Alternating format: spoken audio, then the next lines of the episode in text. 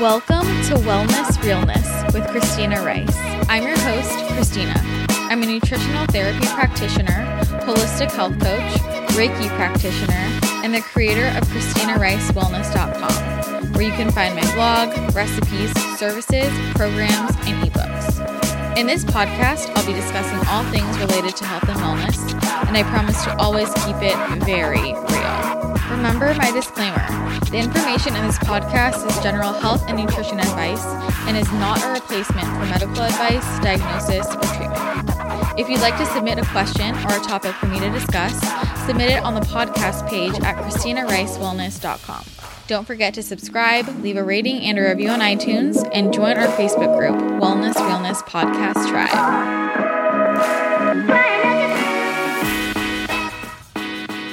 I have been really excited to release today's episode because we are chatting all about food freedom, which runs into intuitive eating and the health at every size movement.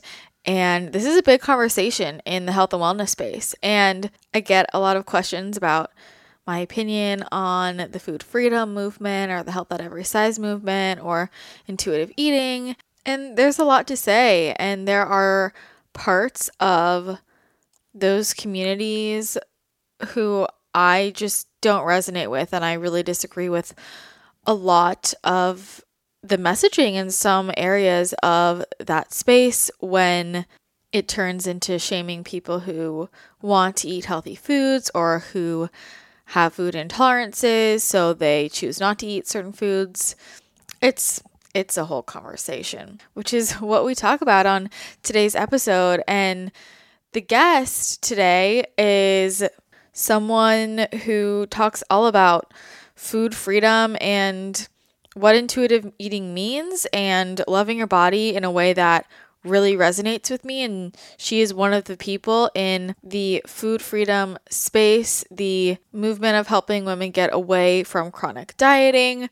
She's one of the few people in that space who I feel like really represents a very balanced approach and realistic and I just love her work and her content and know you guys are going to love her as well. If you're not already familiar with her, Claire Siegel, she is a registered dietitian and she's really just all about balancing her love for veggies and her love for treats and teaching women to love their bodies, to care for their bodies and to look inside of themselves, to cultivate the confidence that a lot of us look for outside of ourselves. And Claire is the creator of Nutritional Freedom, which has helped hundreds of women change their approach to health and find that same shift from yo yo dieting and exercising as punishment to loving their bodies, fueling their bodies properly, finding a way of eating that makes them happy and feels balanced for them, and creating a true sense of self confidence. You can find her foundation's program and freedom membership at nutritionalfreedom.co. You can also head over to Instagram and look up Nutritional Freedom. That's their handle. And Claire's own personal website is clairesiegel.com, and her Instagram is claire underscore siegel. Claire is just so down to earth, real, has just uh, uh, such a great perspective on all of this. And I know a lot of these topics can be very controversial. I love the way she navigates them and love the way she explains things and the way she really just honors everybody's individual experience. And I'm really excited for you guys to hear more from her. So I won't keep you waiting any longer. Let's go ahead and hop into this chat with Claire Siegel. I am super excited to chat with you. I love all the work you do and the content you put out. And I think, especially in today's culture. It's so needed. And so I would love for you to start off by just telling the audience a little bit about you and and what you do. Yeah. So, my name is Claire Siegel. I am a registered dietitian and the founder of Nutritional Freedom. So, we run a 12 week nutrition and mindset coaching program called Foundations. And then we also have a membership program for our clients who graduate from Foundations and want additional support. Um, and that is called our Freedom Membership Program. And the program was, or the, our, both of our programs were really designed to basically meet the needs that I had um, through my like decade plus of dieting, where you know, really from the ages of 13 to 23 plus, you know, I was constantly feeling like I was battling my body, trying to control my weight. I had this really like twisted relationship with food and you know, my my my entire value and worth was placed on the number that, you know, decided to show up on the scale any given morning. And so I did, I mean, everything. I was on Weight Watchers in middle school. I did, you know, several whole 30s. I did juice cleanses and keto, like all, all the things, Atkins, South Beach. Um, and it really wasn't until I took a step back from from dieting and really just tried to focus on my relationship with food and getting back to um, you know being able to eat intuitively i spent a really long time um, kind of at the end of my dieting you know time counting macros counting calories weighing all my food measuring. It was in when i was in college and so it was just really not conducive to like that social environment. And i finally just like reached this breaking point where i was like i need to figure out how to just freaking eat and be okay with my body um, so we work with women who have been chronically dieting. You know, many of them, it's been, you know, five to 10 plus years for them. We help them, you know, learn how to trust their bodies again, learn how to nourish their, their bodies with, with food in a way that feels joyful. Um, and really just find you know their value um, beyond beyond the scale and really focus on leading a, a a value driven life versus one that's driven by this desire for you know weight loss or you know, whatever. Yeah, there's a lot to dive in, in into here. I'm really excited about it. Yeah. Um, but I mean, this is a huge need, and the first thing that I think about is, you know, you talk about how most of the women you work with are chronic dieters, and pe- for people listening, I think a lot of people don't realize that they're dieting, and I almost feel like on some level, almost everyone I talk to is on a diet. Yes, yeah, that's that's a big thing and something that we even um, I think work on in our messaging because especially in today's day and age like diets really are i think societally frowned upon. Um, you know it's not it's really not cool to to be on a diet. Right now it's really cool to pursue health and wellness which is is great but i'm sure you see this a lot. Like people take it way too far and what they're doing, you know, in terms of their health behaviors to pursue their physical wellness comes completely at the expense of their mental wellness and their social lives and their quality of life and their values to where it's no longer actually healthy. Yeah, and I think it's such a tricky line to walk. And I mean, for me, working with so many people who have gut issues, for instance, or hormonal imbalances, and maybe we make dietary adjustments and you have to pay super close attention to if this person is trying to use this health issue as an excuse to stay on a diet. You know and i think it's yeah. it's getting so confused in the health and wellness space because like you said it's super trendy to pursue health and wellness. But yeah. at what point is it dieting? And i think that's why i mean i would love to hear from you. Like what do you consider dieting? Yeah so i think an something that's really helpful to keep in mind is that dieting is really not about the behaviors themselves, right? Like you can eat a salad from a dieting mentality, but you can also eat a salad from a self-care mentality. So it's not always we're not always looking at, you know, telltale signs of oh, if someone exhibits this behavior or that behavior then they're dieting. That can be helpful, but oftentimes we're really like more focused on the thoughts that are are you know preempting those those behaviors. Um, so if they're restrictive thoughts or um, thoughts rooted in fear then that can often mean that it is coming from this this dieting mentality. Um, and then again it's it's kind of like to, to what end are you pursuing your physical health? What sacrifices are you having to make along the way? And and are you okay with that? That's something that we really focus on in the program is you know clients don't come to us to define dieting for them. We really look to co create this approach to health that is you know that suits their their needs their desires their goals their lifestyle again their values we always come back to that um, and really focus on it from a client centered um, perspective versus you know there's the the diet dogma, right, which you and Marissa talked a lot about, um, I think just last week. But then there's also the the anti-diet dogma, which I also think is a little extreme at times, and and not always in favor of the the client. Mm-hmm. Can you speak a little bit more to that, the anti-diet dogma? Yeah, it's it's just really black and white. I don't know how familiar you are with the the anti dieting space, but I know when when I got um, you know more interested in in it, I started feeling like both on a personal level and as a practitioner, like this really really heavy sense of shame um, because I see a lot of you know people and, and, practitioners in the anti-diet space there's so much policing mm-hmm. there's a lot of policing in in between um, practitioners versus hey like let's not worry so much about what other practitioners are doing and like let's just focus on the needs of our clients so you know in in this in this on this side of the spectrum right it's like you can't um, desire any change for your body, and that means you're you're dieting. Um, it also gets really confusing on how you can pursue health without dieting. It makes it, I think, it makes a lot of clients feel like, oh well, if I eat a salad, I must be on a diet, so I guess I just need to eat pizza all the time. Mm-hmm. Um, I think that you know you see just as much of the black and white on the dieting side as you do sometimes on the anti-dieting side, and I think that's not again just not serving anyone. Yeah, I'm really glad you brought that up because it's something I struggle with a lot because I just feel like there's guilt and shame on every side and people just don't feel safe. It's like you're damned if you do, you're damned if you don't.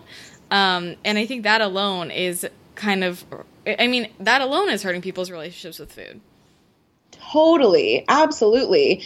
And that's what we really focus on is I mean it sounds kind of crazy because as, you know, myself and Isabel and my team we're both dietitians and I think a lot of people come to us and come to our programs expecting that we're just going to tell you, you know, X, Y, and Z secrets for what you need to eat, how to eat, why, when, give you like the magic, the, you know, the, the magic trick.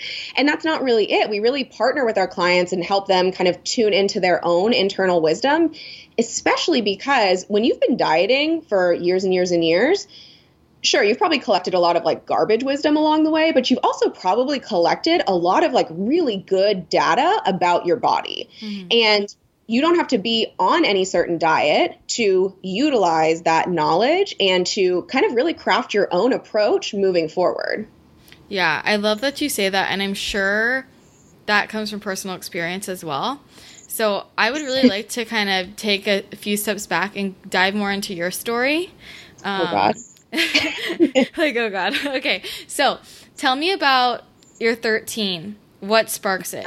Take me through the yes. story yeah so i i think i'm no i'm so glad you asked this um because it's it's really important. So even actually before i was you know reached the age of 13 i just always grew up as like a chubby kid i have like these distinct memories of being made fun of for my weight growing up in elementary school and then in middle school and i mean truly now like that stuff really sticks with you and leaves an imprint and i can still ha- i mean i still have moments to this day where if someone looks at me a certain way or says a comment i can feel myself reverting back to that little girl who was getting made fun, fun of on the school bus for my double chin. Mm-hmm. Um, so I don't react to that through my behavior. Like I don't take care of myself any differently because I because I have that trigger. I just know that it's there, and you know we get to to move on. Um, so that's kind of where it started. And um, in middle school, I was yeah still kind of just growing into my body, and I you know my my mom who has always been thin, never had weight troubles. Um, she's a, a, CPA, so very very you know just like a rational thinker. And so we'd go to Limited Too and be trying on clothes in the dressing room, and I'd be crying because nothing fit, and I'd of course then want like McDonald's to, to soothe my pain. And to her, she was like you know, an accountant brain thinking if you want to lose weight so you can fit into your clothes, you need to like eat less and exercise more. So her in her i mean her trying to do the best that sh- she could she put me on on weight watchers. And i can see that now that like this was just my mom trying to do the best she could in an area where she didn't really like know a lot. But of course at the time like i was just seeking like that validation and approval from my mom not her trying to change me and my body. Um, so that's really really where it all started. I mean i was like literally like a young a young girl going to weight watchers meetings in person. This was like i don't know if they still do them in person but um, I, got, I remember we got weighed in at the desk and then we go into the meetings and talk like strategy and i was i mean definitely the youngest in there by like multiple decades and then we'd walk out and they'd have like their shelves full of like all these like weight watchers processed foods and it was just a, a, a mess and i can't looking back i'm like how did we think that that was going to be the thing to to really do it but we did and then i remember I mean, I went, I dabbled on and off Weight Watchers for a long time, which I know a lot of people have that experience with. Um, I did, I remember I worked at a bookstore um, as like a, you know, store clerk when I was in high school. And that was when like the Atkins Beach diet and South Beach diet, I think were, were coming up or having like a renaissance at least. And I remember like secretly buying the South Beach diet book at the bookstore where I worked and like going super low carb. And that really didn't work. And then, um, through through college when I was actually studying to become a, become a dietitian is actually when like my body insecurities and relationship with food like became their absolute worst. Um, I had a lot of insecurities about my like chosen profession. Um, and feeling like am i thin enough to be a registered dietitian and feeling like oh my gosh i have all of this knowledge about food i should be able to lose weight and i think a lot of i mean honestly if i'm if i'm to be frank like i'm sure i I feel like I became a dietitian in many ways to control my weight. Mm. Uh, so that was when I started counting calories and counting macros and uh, lifting a lot, like lifting weights and just exercising. So I was exercising, you know, six times a week, cardio and strength training, counting all my macros. I meal prepped every single meal. Like, I mean, it was just so out of control. Um, and I remember like my my best friend Emily, she's still my best friend to this day. She was like, "What what are you doing?" Um, just like it really really put a lot of tension on my my friendships. And I remember, you know, of course, like no guy wanted to talk to me and I thought it was because I was too fat. But really I think it was because this insecurity was just like emanating off of me. Um, so that was that was really really when I reached this this breaking point. And that was actually when I started doing um, the the whole 30, which for me was actually I think a big turning point. It's when I started being able to eat more intuitively, at least from a quantity perspective. Like I wasn't counting calories, I wasn't counting macros, but I do think it started to instill some like food fears. Um, and so it was it was you know it took some time after that to to really like kind of let go um, of you know the the very like black and white nature of, of even the whole 30 to be someone who truly feels like i can now eat intuitively whatever i want. And um yeah it's been a it's been a really really big journey but like the level of freedom i feel now around food and in my body and um, frankly just like making my life about something so much bigger than my body um, when i spent so much time of my life where that was truly like my number one focus. It's pretty pretty incredible yeah, what a story. I feel like so many people can relate. I have 500 questions to dive into here, so please bra- brace yourself. Um, so first of all, after having well, through the journey of trying all those different diets and macro counting and Atkins and Weight Watchers, d- during that time, did you notice changes in your body? Like, did did your weight fluctuate, or did it just always stay the same? Okay, so that is like the craziest part of it now looking back.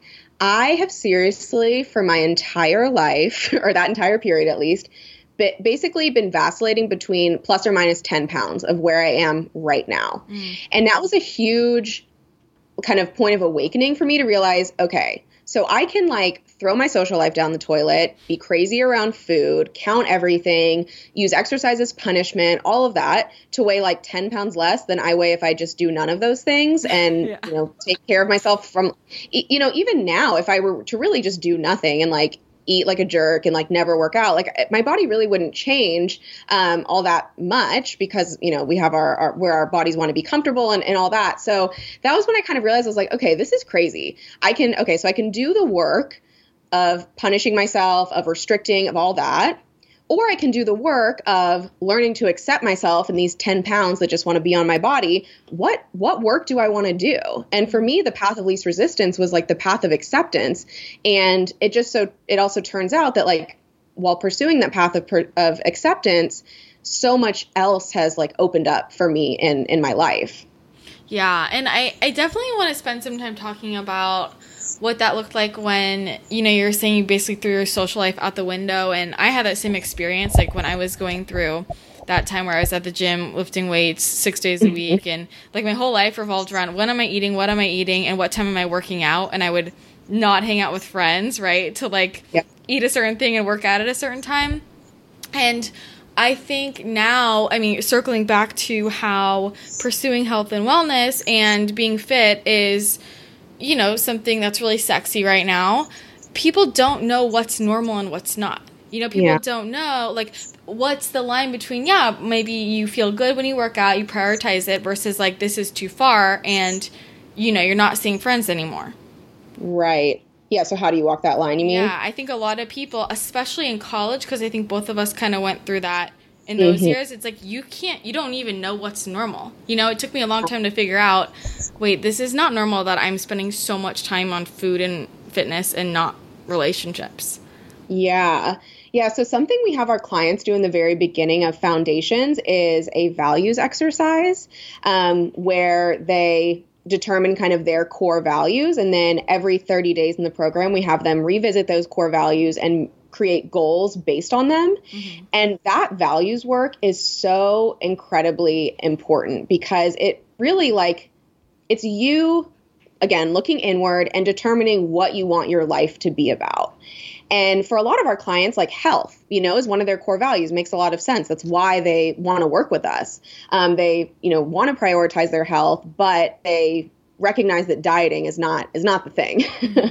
um, so it's about thinking, okay, if health is your value, then what does that look like? And keeping in mind that health is not just just physical, and thinking about, you know, again, looking at your history, what has worked for you and what hasn't, and how do you pull pull you know pull out the things that have worked for you and implement them into a strategy that also makes room for the other values in your life. So if your other values are community or growth or family relationships, then like you have to find that that middle ground and that balance. Yeah, I love that.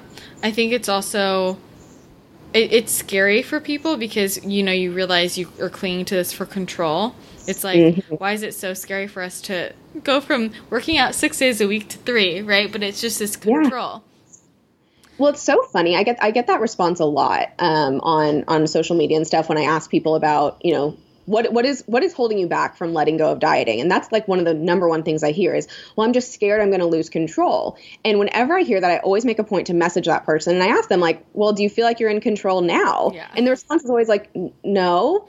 Because most of us, like, yeah, we may, maybe we have those periods. And this was my experience. I had those periods where I was working out six days a week and, you know, going really hardcore. But then ultimately at the end of the week or the end of the month, I would be out binge drinking with my friends and I'd be, you know, my inhibitions would be lowered. I'd be eating, we had this, I, I went to UT Austin and there was this truck, uh, food truck called Chi'Lantro and they had kimchi fries. It was like French fries covered in cheese and kimchi. And it's just like criminal how good they are. Uh, but I'd be like stuffing my face with kimchi fries, wake up on, you know, Friday morning or Saturday morning, feel super guilty, and the cycle would start all over again. So, and I had no control. I felt like I was completely controlled by food. I was completely controlled by my workout schedule.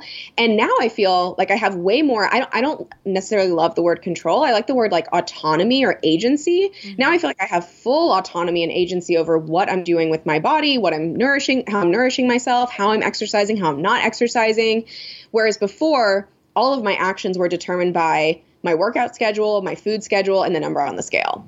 Yeah, I think that's such a good point. I mean, I feel like I always have a conversation with people because they they're trying to have control, and I'm like, you're not in control right now. That's why you're here, right? No. um, another thing you touched on that I I want to talk about a little bit is about how you thought guys didn't want to date you because you weren't thin enough, but really it was because of that insecurity you were just exuding. Um, and I think this is a really common thing that women don't realize. Um, Yeah. And I know, like, okay, from my perspective, at my highest weight, I've attracted the most people. And when I was like, when I thought my body looked the best, no one was coming. And I really think it was because of that energy, that that insecurity that you're exuding. It's like not approachable. Totally. I had the exact same experience. So when did you meet your fiance now? um, we met, let's see, February of 2018. Okay. So I'm like looking, yeah, it's almost, like- so, so I'm curious. Like with all this work you do, what does he have to say about about all this work? he's, he's right in front of me right now, uh, opening the Instant Pot. you know, I think about this a lot with with me getting married because that has brought on this new kind of onslaught of body comments of diet thoughts and all that and i think something to make note of is like on this journey success is not, you know, loving your body every day. It's not, you know, never having a diet related thought. It's not never wanting to lose weight. It's like recognizing that those thoughts are going to come up, but you don't necessarily have to act on them. Mm-hmm. And I've definitely experienced that in this you know process of getting married so i've had like the urge to oh maybe i should like cut back maybe i should work out more all of that and i think about my relationship with john and like okay john you know, the day we met, I, this is pretty much exactly how I looked. Um, and he he loves me now and loves me unconditionally. But he might not really like me all that much if I go back to being the crazy version of myself that I was in college, where I was obsessive about food and you know couldn't go on date nights or what have you. Mm-hmm. Yeah, I think I find that sometimes like with my clients, like if they get in a relationship, it's so good for them because they cannot get away with shit when a guy is watching. Like you have you go on dates and you don't want to be the weird one who's not eating, right? Right. Hopefully, if he's like the right person, you know, yeah. I think a lot of people too have the opposite experience of like feeling more body pressure mm, yeah. based on their their partner, which is you know obviously a, it's a, a, a slightly different issue. Yeah. So I mean, I think that the bridal pre wedding space is super intense Mm-hmm. And I've had quite a few friends. I have a couple of friends who are getting married in the next year or so who are like not in the health nutrition space at all. Like, you know, I don't hear from them that often. And it's interesting how many of them have reached out to me after getting engaged saying, Hey, I'm like really stressed out because I feel like I need to lose weight because mm-hmm. my mother in law is saying this and my sister is saying this. And I mean, it breaks my heart. And so I would kind of love to hear your perspective on like the approach in the bridal space and if anyone listening is engaged right now and feeling that pressure with their bodies and changing their size like what what would you say to them yeah oh it's so it's so huge and even even i the the two days after i got engaged i got messaged by like a weight loss coach oh and God. so not only do we have this, you know, internal pressure, which I definitely want to touch on, but there's also these like external, you know, we become like future brides are truly like prey mm-hmm. to this industry. And it's it's so upsetting and, and something that I really created the intention of when I got engaged. First it was like, okay, I'm committing to John. And then it was like, and I'm also committing to myself and to my self-care. And really what that means for me, right? So that does include exercise and that does include, you know, eating, you know, nourishing foods but it doesn't mean pushing it, you know, over the line. And so, mm-hmm. you know, to to the end of what you said about your friend and, and her mother-in-law, I think it's one thing to want to change your body for yourself, but you most certainly do not have to change your body for anyone else, you know, regardless of what your your mom or your mother-in-law is doing in preparation for the wedding. Like you don't have to follow that that lead. Um, I can't think of like a worse reason to to change your body than for someone else's like approval.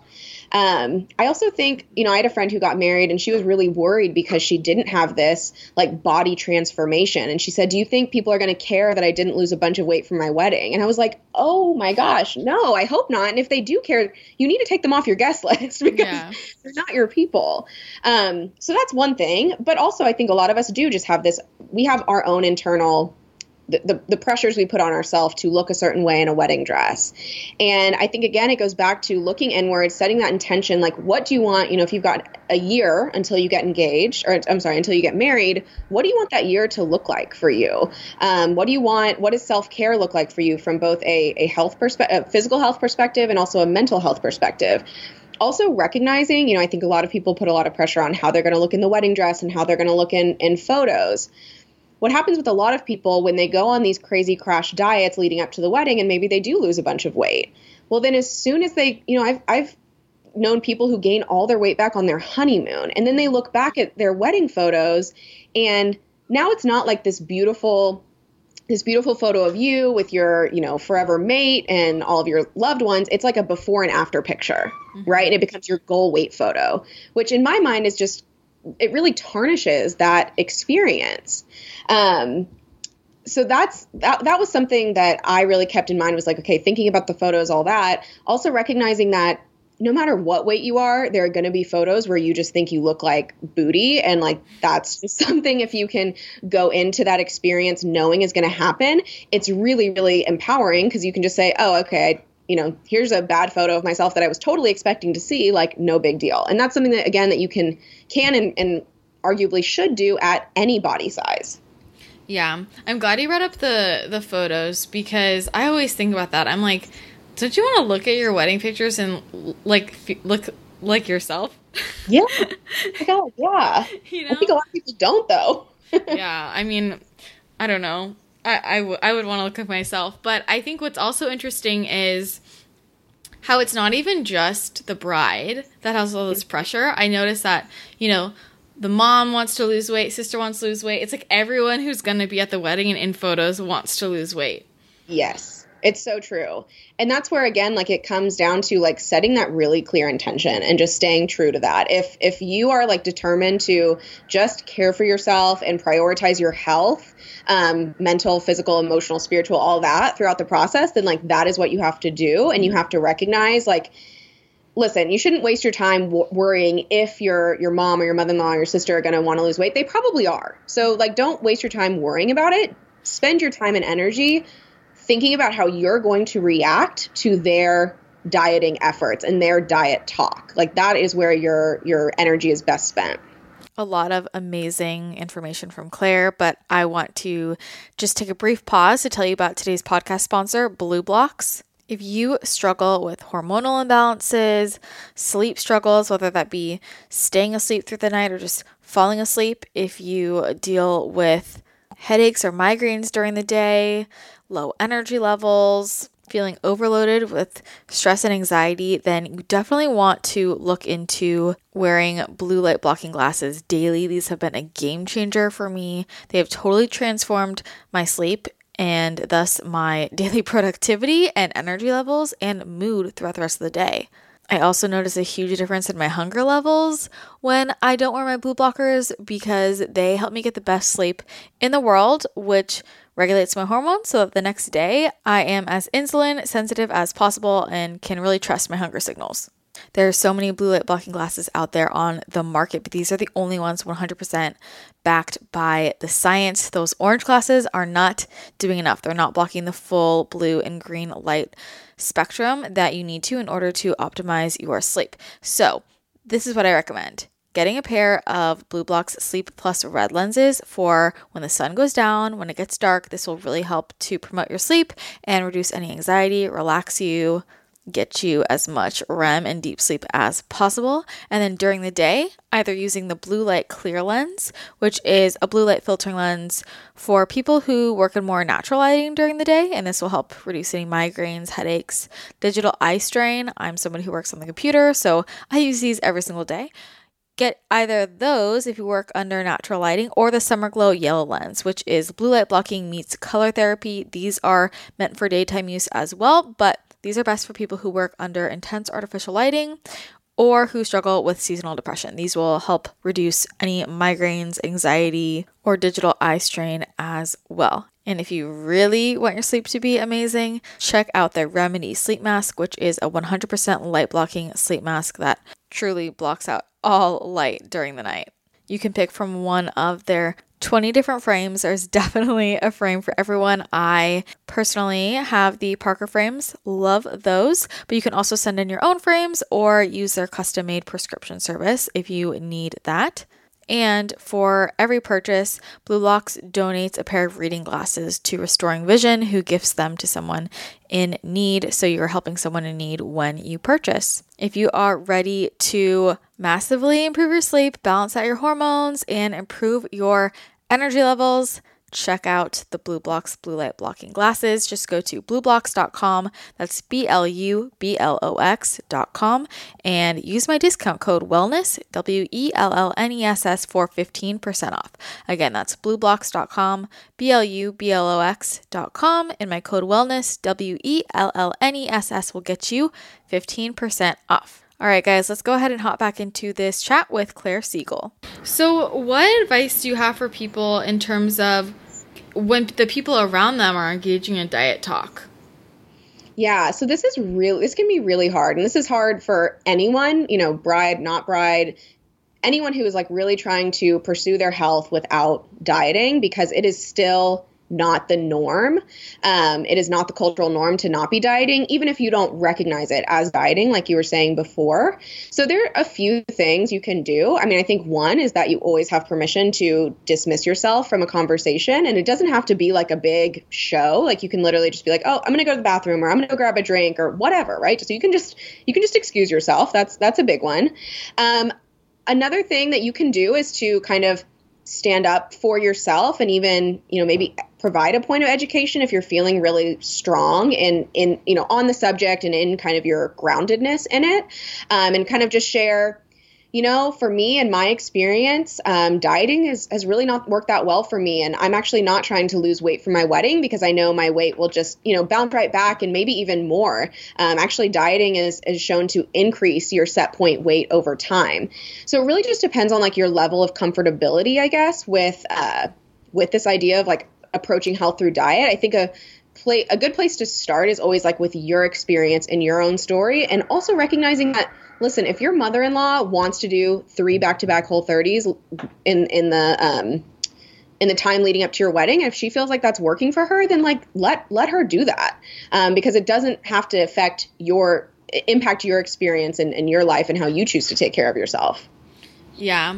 Well, since you brought up the whole 30, I really want to talk about whole 30. Um, okay.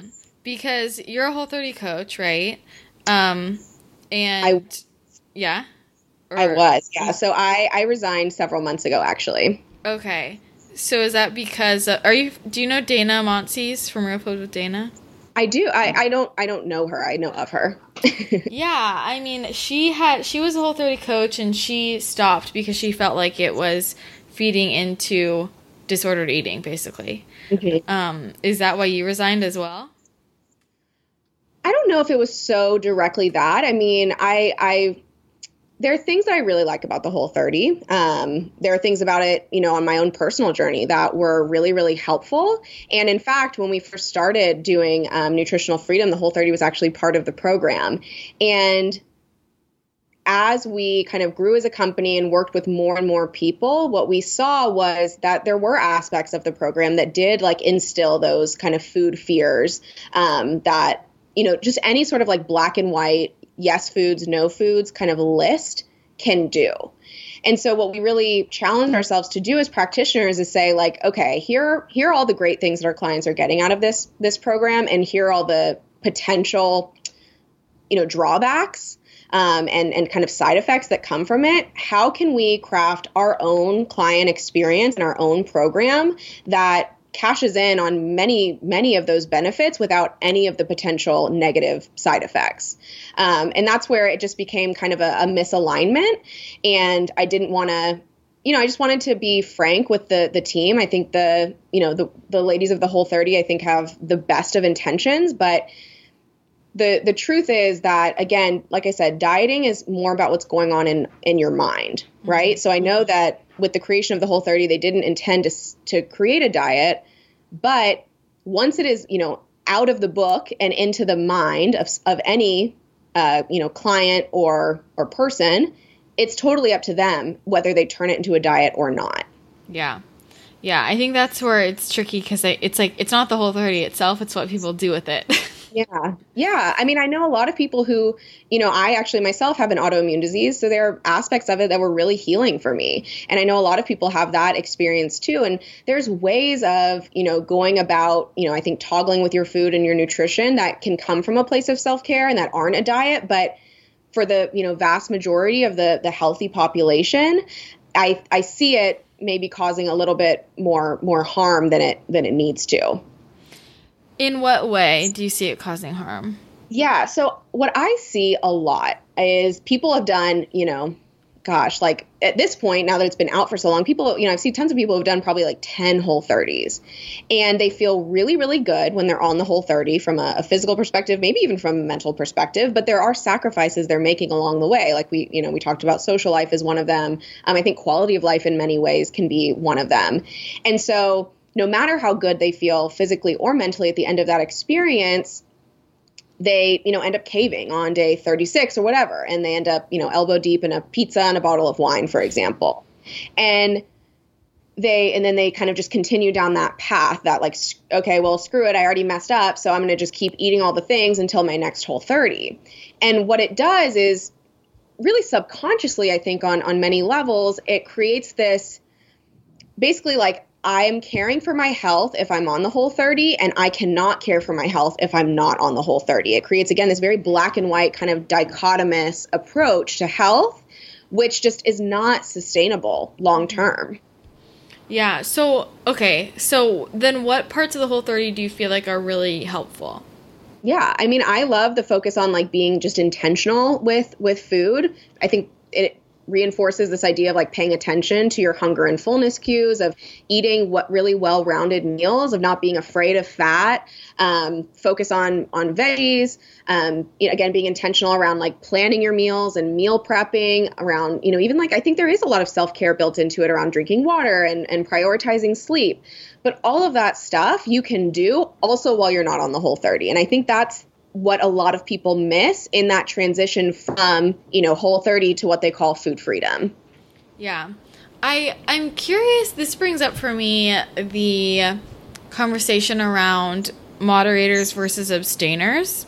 Mm, mm-hmm. And I'm really curious what you think about that whole idea. Some people are moderators and feel best, you know, like having a little bit of everything and that stops them from like binging on stuff if they can moderate versus other people who are abstainers who just do best cutting things completely out of their diet. It's like where how do you feel about that that conversation?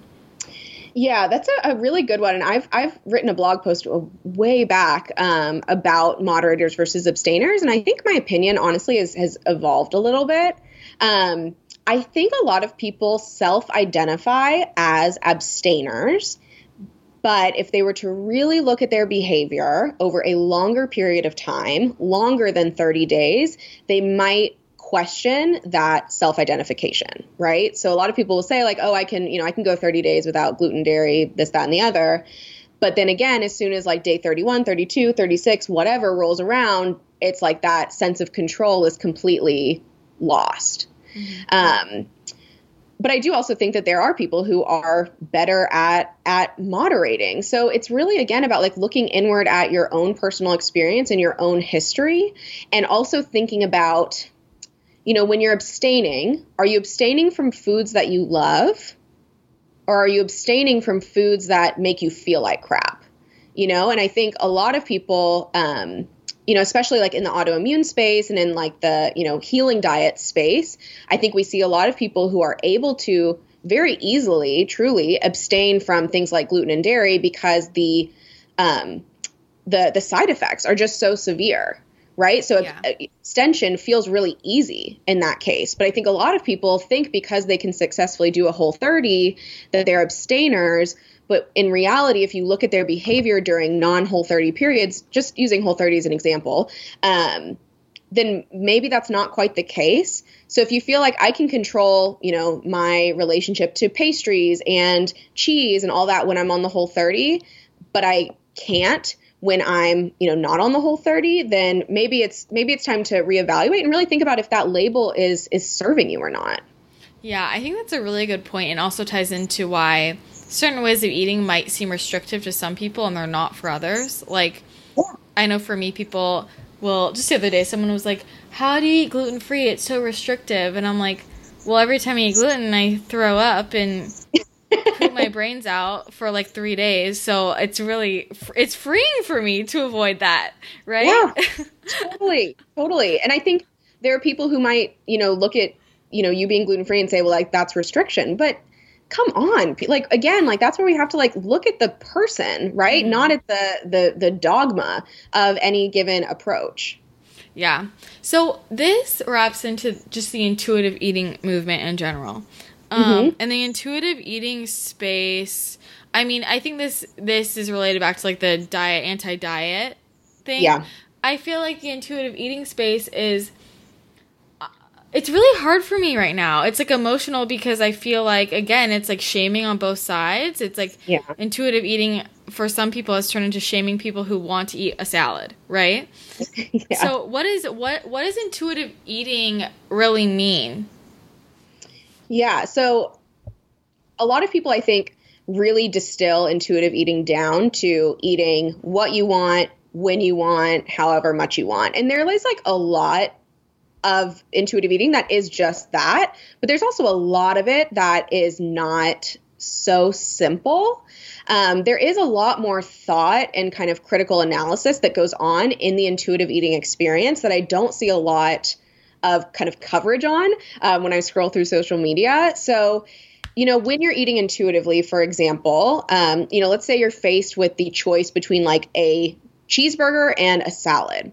I think a lot of people, you know, again, just glossing over intuitive eating would say, well, I just always want a freaking burger, right? Like, why would I choose a salad? Well, you might choose a salad if you are going to go to a workout class in two hours, or you might choose a salad because that actually just sounds really freaking good to you right now. Um, you might choose a salad for any number of reasons, and you're still eating intuitively. You're not on a diet, and you're also not denying yourself the the burger if that is what you really wanted in that moment. Um, so food neutrality is a huge component of intuitive eating and for that reason, you know, they talk about no good foods and no bad foods. I think that's why, you know, the donut has kind of become the emblem of intuitive eating. Yeah. And and it does, right? Like intuitive eating does, you know, it doesn't demonize things like donuts or pastries or pizza, burgers, whatever, but it also doesn't kind of um bash broccoli, salads, things like that. Like when foods are neutral, that means they are all neutral. And again, I think that's where the the you know movement gets a little bit bastardized on social media and also where I think consumers are really confused because they're like, well, okay, dieting isn't working for me but I also want to be healthy. And if I'm going to eat intuitively, I'm probably just going to eat pizza and donuts all the time. So that's not going to work for me either. Mm-hmm. And so people just end up really stuck and unsatisfied and kind of doing nothing, like waffling in this middle ground. And and that sucks. yeah. So how do people start to actually eat intuitively? Yeah. So I mean, the journey is going to be different for everyone just depending on where you're coming from. I would say the first thing that we have to do is to remove restriction.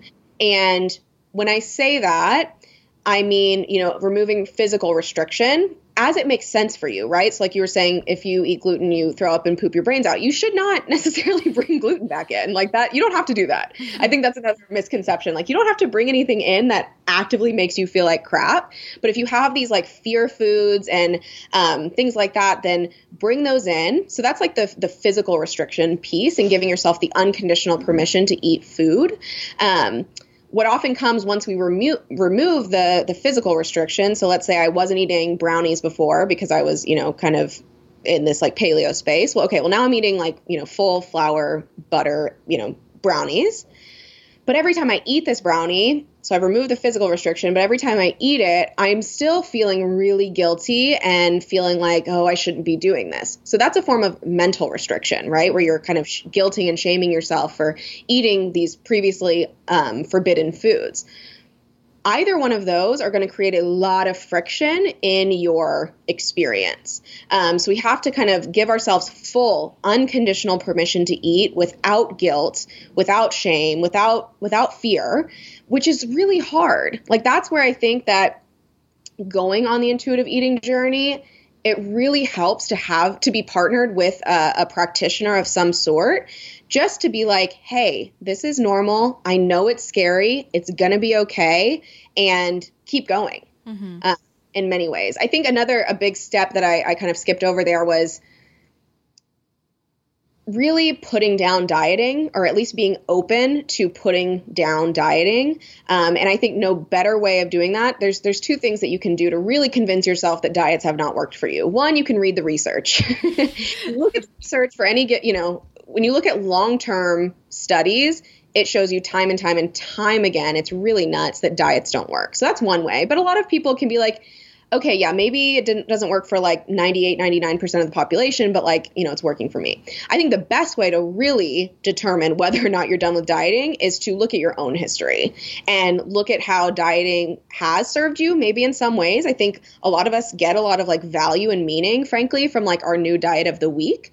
Um, but how has it also gotten in your way of your your health your quality of life has it brought you the benefits it told you it would did it promote long-term weight loss did it promote you know long-term sustained health and health habits or not? Did it really just blow up in your face after a month or six months or a year or two? Yeah. Well, do you think everyone should be intuitive eating? Ooh, that's a really good question. I think what I think is that intuitive eating is available to everyone, but I don't think it looks the same for everyone by any means. Okay. And I think that's when we get into kind of intuitive eating in terms of chronic disease and stuff like that. That's really where um, there's a lot of nuance built in, a lot of looking inward, of understanding what's happening physically, what's happening mentally, what's happening emotionally, what's happening with my my health and my labs. Um, so eating intuitively, I think, is available to everyone, but it's going to look different based on you as a as a person, as an individual. Yeah, I think it's such a tricky line, and I have this conversation a lot. Like, okay, I'll give a very simple example. I have a client who just a horrible blood sugar regulation, and I just really need her to eat some protein with all of her meals, and she's yeah. just like. I just don't crave protein. I just don't want it. It doesn't feel good. Like I'm just trying to eat what my body wants. And I'm like, you know, it took me months to get her to finally just try to add a serving of protein with all of her meals. And now she feels so much better. She's not starving throughout the day. She's not crashing. She has energy. And I'm like, in that case, like what you think is intuitive eating is eating intuitively, it wasn't really, right? Yeah. So sometimes the yeah. body can send us signals because it's not in it's not in a state of balance yet. So it, it's sending us the wrong signals. Yeah, that's a, a great point. And again, like where working with a practitioner can be so helpful because I'm sure that now she's felt the benefits of eating in a more, you know, balanced nutritional way. This will become her intuitive way of eating. Like we we like to feel good in our bodies and I think mm-hmm. that's, you know, where as practitioners we can help our clients rebuild that, you know, body trust and like mind body trust and and help kind of guide them along that journey. But once they experience that feeling of feeling really good that is what like our brain starts to um you know kind of ping us to do. Yeah yeah. That's why i think like i don't know i think it's really hard to eat intuitively if you don't even know what what feeling good feels like. That's so true. Yeah, that's a that's a really really great point, and that's where I think you know the so gentle nutrition is the very last um, principle of intuitive eating and i don't necessarily always agree with it putting it last for mm-hmm. for every single person for some people like they really cannot think about nutrition until they're you know fully like done with dieting fully listen to their fully listening to their hunger and fullness cues, all of that stuff. For mm-hmm. some people, considering nutrition is going to be incredibly helpful for them to tune into all of that stuff. Yeah. I, don't. I was just thinking about dieting triggers and like because i just feel like this is rampant and body image even if it's not dieting it's like body image and like body dysmorphia and yeah.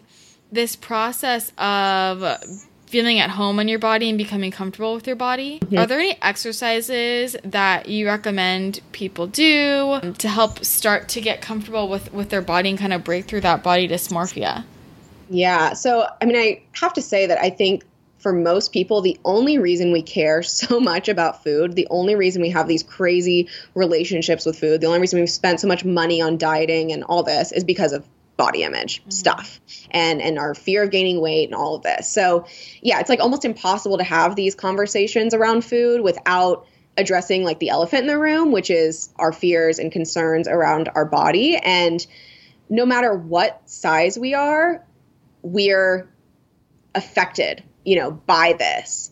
And it's arguably worse if we're in larger bodies. But even for people in smaller bodies, I like to have a lot of, I guess, just empathy across the body spectrum. Um, and I encourage that among our clients who come in all different, you know, shapes and sizes that listen, you might look at someone in this room and they're in a bigger body than you or they're in a smaller body than you. And instead of judging yourself against them, instead of using their body as a yardstick, um, recognize that like we're all in this. You know, we're all we it's the the really shitty thread that unites us. Mm-hmm. um, so instead of you know pitting yourself against any other woman, why don't we like join together and share this like unlimited, endless empathy towards one another? Um, so that's like one. I don't know if that's necessarily an exercise, but I know that's something that's really helped me. Yeah. You know, whenever I walk into it, this is like my trigger. Whenever I walk into like a group fitness class, my my you know first thing I do is like look at the bodies of the other women and kind of start to compare myself. And again, like I've just noticed this is a trigger of mine and that's where I kind of got this like empathy tool, recognizing that whether this woman is also in the gym because she has body, you know, maybe she's in here because she has body concerns or weight concerns, or maybe she really is just here to, you know, to get strong and feel good in her body, like I am at this point she probably at some point in her journey has been somewhere very similar to me. So instead of comparing myself to her, I can just like give her a head nod and know that like we're kind of, you know, sisters in this uh, for for fear of sounding corny. Um, that's one thing. I think the the true like exercise I would love to to give your listeners is to stop following people on social media that make you feel like crap about your body. Yes. Like that is one of the easiest like just low lift things that you can do to instantly feel better about your body without having to change anything about your body, what you're eating, how you're exercising, anything. And it's really crazy to watch those like negative body image um, thoughts just like fade away when that trigger, that impetus is gone. Yeah, I think that's a big one. And people are so resistant to that. They, oh my God. Or they don't even realize that it's happening. Yeah, it is. It's so so so toxic. And again like i've had to do this multiple times. Like i'm very much like as much as i'm like a leader in this space i'm also in my own journey mm-hmm. right? So like i was in um a a a business group for like health coaches and it ended up being like a ton of personal trainers and I was like one of the only people kind of sharing my message. And I realized I was following all of them for like moral support and you know kind of strategy. And it was a lot of like you know, six days a week workout plans, macros, all that, you know, weight loss tracking. And I had to like unfollow basically all of them because I was like, this is not good to my, that's not good for my mental health, for my business health, anything. Yeah. Well, I think people who are in the nutrition, fitness, health, wellness space need to be the most aware because I feel yeah. like they're most vulnerable to this. Like when this is all you're seeing, all your peers are looking this way, putting out this type of content, you're following people for business, quote, it totally fucks with your head.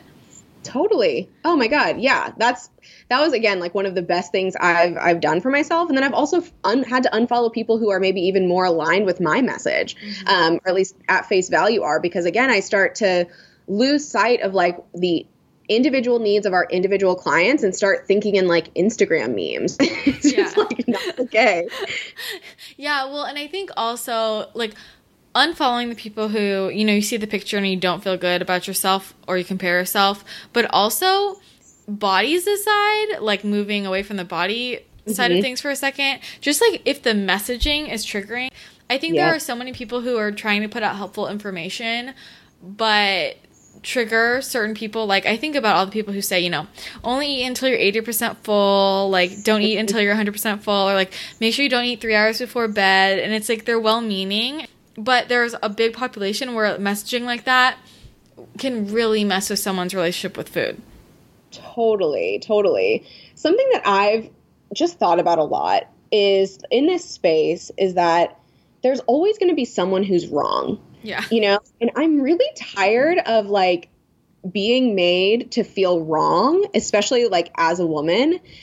And I don't want to instill that up, upon other women, especially other women who aren't like necessarily coming to me for like guidance and advice, right? It's like one thing if a client asked me like, "Hey, like I'm doing X, Y, or Z for this meal, is like this the best idea?" Mm-hmm. But like putting out those again, very black and white, you know, one size fits all, one option messages it just it doesn't it doesn't make sense. It doesn't make sense for everyone. And then people end up spinning their wheels trying to um you know trying to comply with an approach with an approach that was never meant for them.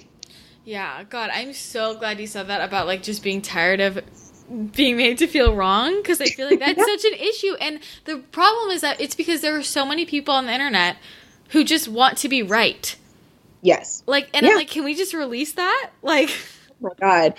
Giving myself the freedom to be wrong was just amazing.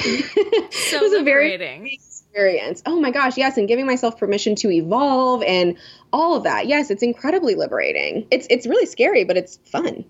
Yeah. And this is the you know there are pros and cons to social media right and this yeah. is like a big one it's like i think there's so many people and they're helping people with their messaging but also so much mm, disordered messaging going on and yeah. I think it can be really hard to find that balance and it's like I know I feel conflicted all the time about the the space in general, the health and wellness space. It's yeah, I, I mean, I agree. I feel that way too. I've, I've been known to joke that like, man, I wish I could just like move to Portland and start selling like jam at a farmer's market. like, yes. why did I choose? Or like, maybe I should like organize people's closets or like make ceramics or like, why did I choose a profession that's so, um, you know, you just have to get in the weeds, not only with your clients, but also again with with other practitioners too. Yeah, you really do. Something I want to bring up before we wrap up that's relevant is the, the health at every size movement. Mm-hmm. So, how are you feeling about that space? I feel like a lot of this overlaps with intuitive eating and anti dieting, um, but I feel like I mean I get I haven't like done a podcast about this before, but I get so many questions into the podcast asking me like to talk about the health at every size movement because I think people are confused because it's like yeah we want body positivity, but but does the health at every size movement go too far? Yeah, that's a, a great question. So again, I think it's like this this idea of a principle um, or a set of you know set of principles or, or, guiding you know kind of guiding theories versus the people who who I guess share them online. Mm-hmm. Um, again, I think it's a space where like a lot of there's a lot of shaming and a lot of you know finger wagging, and I can't believe you would say that, and you know at times I think it can be overly politically correct um, to a point where like what are we even talking about anymore? And like are we still helping people? Um, but again i see that more and more between practitioners than i do in the space where like a practitioner is supporting a client.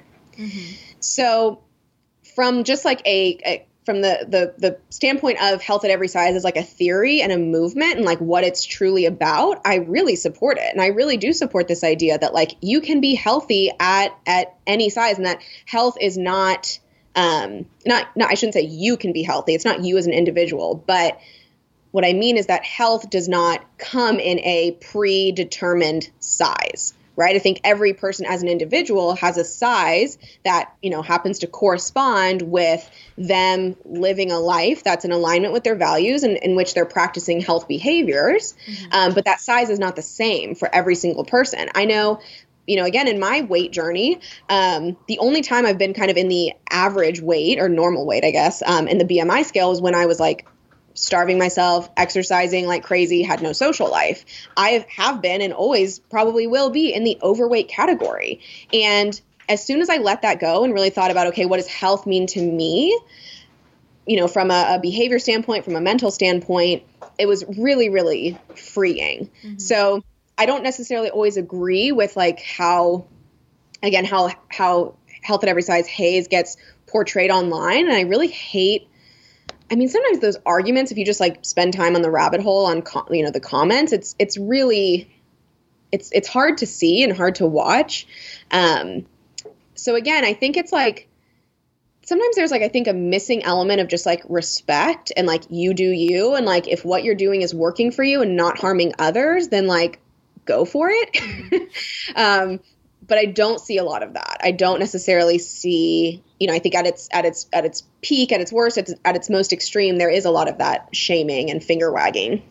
Yeah, I think people once again, it's like taking a concept and twisting it to how they how they want to see it, and a lot of people focus a lot on the every size part, not the health part. Yeah. and since you brought up like the BMI scale, I'm curious how you feel about doctors using using that because it's something that really troubles me and in working with so many clients when we are like working back to when they feel like they originally they originally got sort of triggered to start thinking about their bodies for so many women they tell yeah. me it was it was because I was 12 and my doctor told me I I yeah. wasn't in the right BMI category that they wanted yeah. me to be in it's it's such a real thing. I know I've personally had that experience many, many times with doctors, like from a very young age. Um, oh gosh, so there's there's a lot that needs to be changed. I think for people to be treated with respect in our healthcare system, you know, regardless of what size they have, mm-hmm. uh, or what, I'm sorry, what size they are. And so I think from I guess from the the healthcare practitioner standpoint, from the doctor's standpoint, like really again looking inward, looking thinking about am I giving the same kind of medical advice and medical guidance to a, a, person in a smaller body as I am to a person in a larger body? Or am I given this really like kind of pointed, weight focused, weight loss as a prescription message to someone in a larger body? But, you know, if she also, if someone in a smaller body came in with the same earache, for example, I would give her totally different, you know, mm-hmm. advice. And how, and am I giving, you know, these two people the same level of respect or not? Am I taking the time to ask them questions and know their story? I think that's a huge piece of it too. Is that I think doctors don't have enough time with their patients, um, and so even you know when someone walks in in a, in a smaller body, like you should you should t- be able to. I, I wish doctors had the time to you know ask them more questions again larger or smaller body about their weight history about their history with food before making these prescriptive you know health uh, or I should say like eat, uh, eating and exercise prescriptions. Mm-hmm. um, because you just don't know how that's going to necessarily hit someone. Yeah. I mean i think also just the bmi scale it's like it's just bullshit. Like yeah. Oh it's totally like yeah you can be in the obese category if you're super muscular Totally. Oh yeah, and a lot of people are. Yeah. So I think that's where, you know, okay, like taking down the healthcare system aside, as patients, you can be really emp- you can go into a doctor's office feeling very empowered and very educated and you also have a lot of like you have you have power in that relationship right like you are the customer so if you don't want to be weighed guess what you don't have to be weighed and i really encourage you before you go into the doctor if you're having these you know concerns and fears like kind of like I was going to say man up, but I, I don't. it's probably not the right, right way of putting it. But like, go in feeling empowered, feeling educated, and and speak your your needs and speak your truth, and don't feel like there's definitely this like kind of power play between you know not always intentionally of course like i think many doctors of course are, are most doctors are well-meaning and they want to care for their their patients um, but we have to recognize as patients that we are still our biggest advocates are this you know we're i am the ceo of my health you are the ceo of your health and so you have to be able to go into a doctor's office and you know show up you know ready to to advocate for your own needs whatever that means. Yes. So glad you said that. I think that people feel like when they're in a doctor's office they're the authority figure and they're just like you know helpless hands tied. Yeah. and we yeah. like you said we are the customers. Like you have agency there Totally, totally. And and I think a lot of healthcare providers and, and doctors, you know, especially as time goes on, are they they want they want to do better, right? Mm-hmm. Like they recognize, okay, you know, I me die, you know, circling in red this person's BMI number and sending them on their way is not really working. So they want to do better. And unfortunately, I think it's just like such a systemic issue. Again, it goes down to like insurance. It comes down to like the time that doctors have with patients. Like it's it's really really challenging and that's where i think okay it's a big systemic issue that like we've got to figure out but in the meantime in terms of the individual in terms of the patient you do have a lot more power than you maybe think you do. Yeah. I think that's a good empowering note to wrap up with. And yeah. as my last question so if someone is listening to this and they're like, I'm ready to just stop dieting. I feel out of control. I'm working out too much and I know it, but I'm afraid to like step back and I just I feel restricted with my food. Is there some small piece of advice or mental shift you, you would want to let them know like if they're in that space of get being ready to finally start to release those rules and like ease up a little bit on themselves, but they're nervous to to get started? Like what would you say to that person? I mean, I would say that you don't have to do it alone. Mm-hmm. Um, I think there is so much shame in battling with your body and having a difficult relationship with food. So whether you, you know, lean on someone in your community, a friend, a family member, or hire a practitioner if you join our foundations program. That's a great way to do it. Um, but you don't have to do it by yourself. There are so many times where as soon as you just say that fear out loud, you recognize like how kind of irrational or like ungrounded it is, mm-hmm. and then you get to like work through it. Um, but it's hard, you know? I think dieting is hard and it also doesn't work. This work is hard and it has so many long term sustainable benefits. Um, so it's just a matter of like choosing your hard at the end of the day. Mm-hmm. Love it. Love it. Awesome. well, thank you so much, Claire, for uh, taking the time to chat with me. I think a lot of people are really going to relate to this and it's going to help a lot of people. So thank you. And can you just remind everyone where they can get more from you, more information, join the program, all of that? Yeah, so the best place to go is probably our website. So it is nutritionalfreedom.co. And if you want to follow us on Instagram, we are at Nutritional Freedom. Um, and then I am also uh, having my, my own Instagram page at Claire underscore Siegel. Perfect. Everyone go head over and say hi to Claire. All right. Thank you again, Claire. It's so much fun chatting with you. Yeah. Thanks, Christina. Thank you so much to Claire for coming on the podcast and sharing all of her knowledge and advice. If you want to connect with her further, just hop on over to Instagram and you can find her at Claire underscore Siegel or on her website, Claire Siegel, and you can find everything from Nutritional Freedom at nutritionalfreedom.co or on Instagram at Nutritional Freedom. I would love to hear what you thought of today's episode. You can do that by heading over to our podcast Facebook group, Wellness Wellness Podcast Tribe. Just request to join and I will add you in there. And if you enjoy the show, make sure you share it on social media and tag me, tag Claire, tag Nutritional Freedom, tag Wellness Wellness Podcast. That way I can say thank you for sharing. And if you think this episode would help anyone you know, make sure you send it to them as well. If you have not already left a rating and a review on iTunes, please do so to show your support and help us grow our community. It seriously means the world to me when you leave a rating and review on iTunes. I really want to increase our reviews. That's one of my goals for this year. So if you can help me out, that would be amazing. All right, that's going to be it for today's show. Hope you have an awesome rest of your day. And I will chat with you again next time. Bye.